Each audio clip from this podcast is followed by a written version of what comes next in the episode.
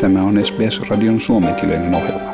Muita mielenkiintoisia aiheita löytyy osoitteesta sbs.com.au kautta finnish. Suomikoulut eri puolilla Australiaa ovat aloittamassa uutta lukukauttaan. Ja tällä kertaa kyselen Perthin kuulumisen ja Perthin suomikoulun toiminnasta. Tässä Maarit Patrick. Nyt lähtee meillä No monesko se nyt sitten on, 2014 silloin perustettiin, niin tässä on nyt jo useampi vuosi pyöritetty toimintaa ja kivasti kyllä on edelleen osallistujia, että kiva, että on kiinnostusta tähän mm. toimintaan. Se suomalainen yhteisö siellä Perthissähän on pienen puoleinen verrattuna johonkin Sydney tai Melbourneen. No on joo, että sinänsä kun vertaa näitä suomikoulujen toimintaa esimerkiksi täällä Perthissä meillä on on vain se yksi toimipiste ja me kokoonnutaan joka toinen viikko, joka toinen niin. ää, lauantai, kun sitten taas esimerkiksi jossain Sydneyssä on hyvin erityyppistä toimintaa, että siellähän kokoonnutaan joka viikko eri toimipisteissä, että se on hyvin erityyppistä se toiminta eri puolilla Joo. Australiaa.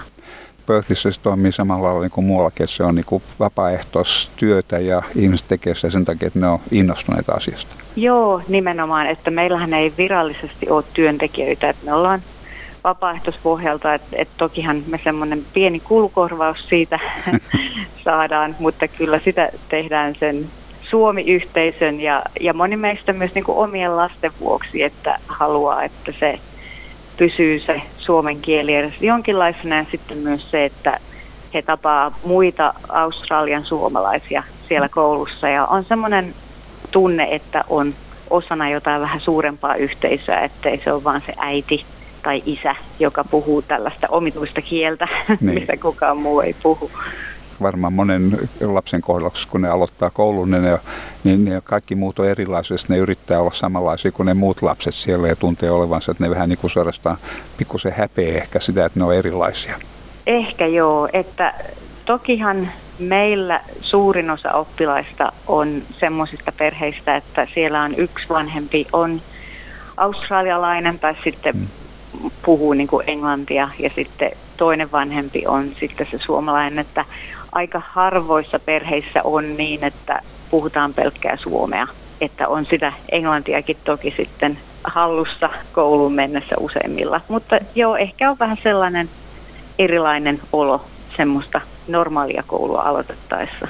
Se tuntuu, että perheessä kuin perheessä, jopa silloin kun on molemmat vanhemmat suomenkielisiä, niin ne vanhemmat niin se vaatii aikamoista sinnikkyyttä, että, että saa sen lapsen puhumaan suomea. No kyllä, etenkin varmaan silloin nimenomaan kun se koulu alkaa, siis tämä normaali koulu, koska silloin kun pitää sitten ruveta auttamaan omaa lasta esimerkiksi läksyissä, niin se on vähän pakko tehdä englanniksi, koska ne läksyt on englanniksi. Ja sitten se varmaan helposti lipsahtaa muutenkin niin kuin perheessä ihan siihen englantiin, mutta kyllä on, on perheitä tosiaan, jotka on pystynyt pitämään tosi hienosti tämän suomen kielen myös elävänä perheessä. Mutta vaikka lapset niin kuin, ei nyt ehkä niin silloin syttyisi siitä suomen kielitusta, mutta nämä jäähän niille sitten vanhemmilla kuitenkin jonkunlaista pientä pohjaa siitä, että sitten kun ne vanhempana kiinnostuu, niin paljon helpompi jatkaa sitten. Joo, kyllä. Ja tuntuu, että, että lapsissa on usein semmoista tosi vastarintaa meillä myös omassa perheessä, että miksi pitää puhua suomea, että me ollaan Australiassa, että ei, ei tätä tarvi täällä, mutta sitten nyt esimerkiksi vanhin poikani nyt justiin on 16 ja hän näkee sen arvon, justiin isovanhemmat ja serkut ja kaikki on Suomessa ja kun mennään sinne käymään. Jos nyt taas joskus päästään sinne käymään, niin on sitten sitä kielipohjaa. No sitten tämän koulun kanssa, niin se on pari kertaa viikossa, eikö niin? No se on itse asiassa vaan joka toinen lauantai. Kun meillä on täällä aika pitkät ajomatkat ja tullaan eri puolilta Perthia, että jotkut tulee ihan melkein parin tunnin ajomatkan päästä, niin silloin jotenkin ajateltiin, että helpointa on, että se on joka toinen viikko ja lauantaisin, että sitten ihmisillä on aikaa tulla. Ja meillä on tosiaan se tunti ensiksi ja sitten sen jälkeen on semmoista vapaata kahvittelua ja leikkiä, että se myös tavallaan siellä on se yhteisö, myöskin vanhemmat, jotka sitten saa vaihtaa kuulumisia ja jutella itsekin sitten vähän sitä suomea edes joka toinen viikko. Niin, no sehän on tosiaan arvokas, että siinä on ihan tämmöinen aikuisille tämmöinen sosiaalinen puoli kanssa, joo. Joo, ja joo. sitten meidän Suomikoulussa on myös aikuisten ryhmä, että siellä käy sitten useimmiten suomalaisten puolisoita, joskus vähän puolipakolla ehkä, mutta tuota, siellä tosiaan se aikuisten ryhmä on, on hyvin aktiivinen ja sitten meillä on kolme ryhmää lapsille ja siellä sitten vanhemmat on kaikki oikeastaan suomalaisia tai toinen on, on suomalainen, niin siitä kyllä kehkeytyy semmoinen mukava yhteisö sitten, jonka kanssa on kiva kokoontua ja kahvitella myös. Ja minkä verran niitä aikuisia oppilaita on siellä? Listoilla taitaa olla joku kymmenen, että aktiivisesti käy ehkä joku semmoinen, olisiko kuusi, seitsemän, mm-hmm. että pikkusen riippuu. Tietysti ihmisillä on muitakin menoja. Joo. Aikuisille, miten se opetus tapahtuu? Että siinä ei niin kuin, lapsille varmaan on enemmän niin leikkejä ja semmoisia siinä muodossa opettaa sieltä sitä kieltä, mutta vanhemmille sitten täytyy opettaa tietysti semmoista sanastoa, joka on käyttökelpoista. No, ehkä mä voin kertoa vähän meidän kaikista Joo. ryhmistä. Aikuisilla on kirja, mitä he käyttävät ja tokihan siellä on tosi paljon eroja sitten ihmisten välillä, että miten hyvin ne puhuu suomea. Koska ryhmä on pieni, niin sitten opettaja pystyy aika hyvin sitten mukauttamaan vähän sen mukaan, että mitä kukin ymmärtää ja kuka milloinkin sattuu olemaan sitten tunnilla mukana. Mutta aika lailla he menee kirjan mukaan ja sitten lapsista. Meillä on nyt pikkusen rukattu näitä ryhmiä tänä vuonna, eli meillä on semmoinen oravien ryhmä, joka on niin kuin lastentarhasta tokaluokkaan, missä sitten justiin tehdä lauluja, leikkejä, askarteluja, aktiviteetteja jonkin verran, ehkä myös semmoista tehtävää, mutta kuitenkaan ei liian vaativaa, koska osa ei osaa lukea ollenkaan. Ja sitten myös nuoremmat lapset voi osallistua tähän ryhmään vanhemman kanssa, koska vanhempi voi sitten auttaa niissä Joo. eri aktiviteeteissa. Ja sitten meillä on kaksi ryhmää sitten niin kuin kolmannessa luokasta eteenpäin ihan sinne 12-luokkaan asti.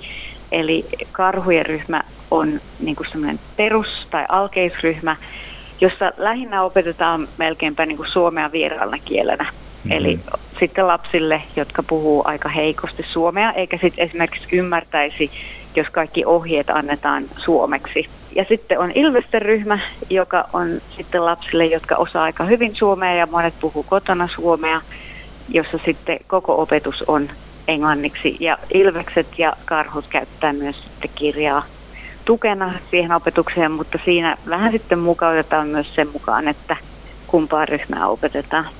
Se on kyllä aika, aika hieno järjestely. Todella kuulostaa erittäin toimivalta. Joo, ja meillä oli aluksi niin kuin ne ryhmät selkeästi iän mukaan, mutta sitten etenkin siinä vanhempien lastenryhmässä oli todella vaikeaa opettaa, koska osa osasi todella hyvin suomea, osa todella heikosti, niin se, että löytää semmoista mielekästä tekemistä, josta kaikki saa jotain, niin se oli todella haastavaa. Mutta nyt kun me ollaan jakautettu se sen kielitason mukaan, niin nyt tuntuu, että ne tunnit todella menee paljon paremmin ja kaikki oppii ehkä sitten vähän enemmän sillä omalla tasollaan. Miten se on sitten opettajien kanssa? Onko niitä vaikea löytää? No vähän haastavaa joskus, että, että tuota, kun se on sitä vapaaehtoistyötä nimenomaan ja siitä ei saa palkkaa, niin se pitää silloin olla justiin ihmisiä, jotka haluaa tehdä sitä tavallaan sen Suomi-yhteisön hyväksi. Niin nyt tänä vuonna valitettavasti on sitten menetetty pari opettajaa, niin näitä ryhmiä on myös pikkusen rukattu nyt tällä kertaa. Mutta tuota, kuitenkin sen verran on ryhmiä, että pystytään vetämään. Olettaisin, että jos joku sattuu kuuntelemaan tätä haastattelua ja olisi kiinnostunut, niin kannattaa ottaa yhteyttä. Joo, kyllä. Ja, ja miten se on muuten sen yhteyden kanssa? Mistä, mistä sitä parhaiten saa tietoja? Tietysti suuri osa pöytilaisista, jotka on suomalaisten kanssa tekemisissä, niin jo tietää ennestään. Mutta jos joku on vähän tämmöinen, että se on juuri saapunut tai jotain, niin, niin mistä se paras tieto löytää tästä koulusta? Meillä on Facebook-sivu, missä siis löytyy perustiedot. Siellä on tiedot ryhmistä ja lukukausimaksuista, koulupäivistä, eli Facebook on varmaan, jos sinne kirjoittaa Höysin Suomikoulu, niin sieltä pitäisi tulla kaikki tiedot sitten esille. Ja sitten siellä löytyy myös sähköpostiosoitteet ja muut, mistä voi sitten lähettää postia ja kysellä lisätietoja, jos tarvii. No sehän kuulostaa hyvin helpolta ja ei tarvitse muistaa muuta kuin Facebook, niin loput löytyy. Joo, kyllä.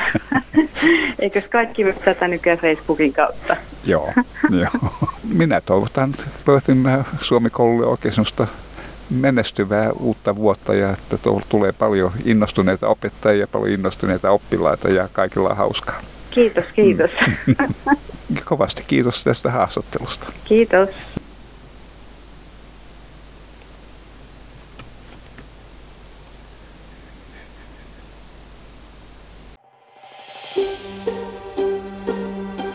Haluatko kuunnella muita samankaltaisia aiheita? Kuuntele Apple, Google tai Spotify podcasteja tai muuta suosimaasi podcast-lähdettä.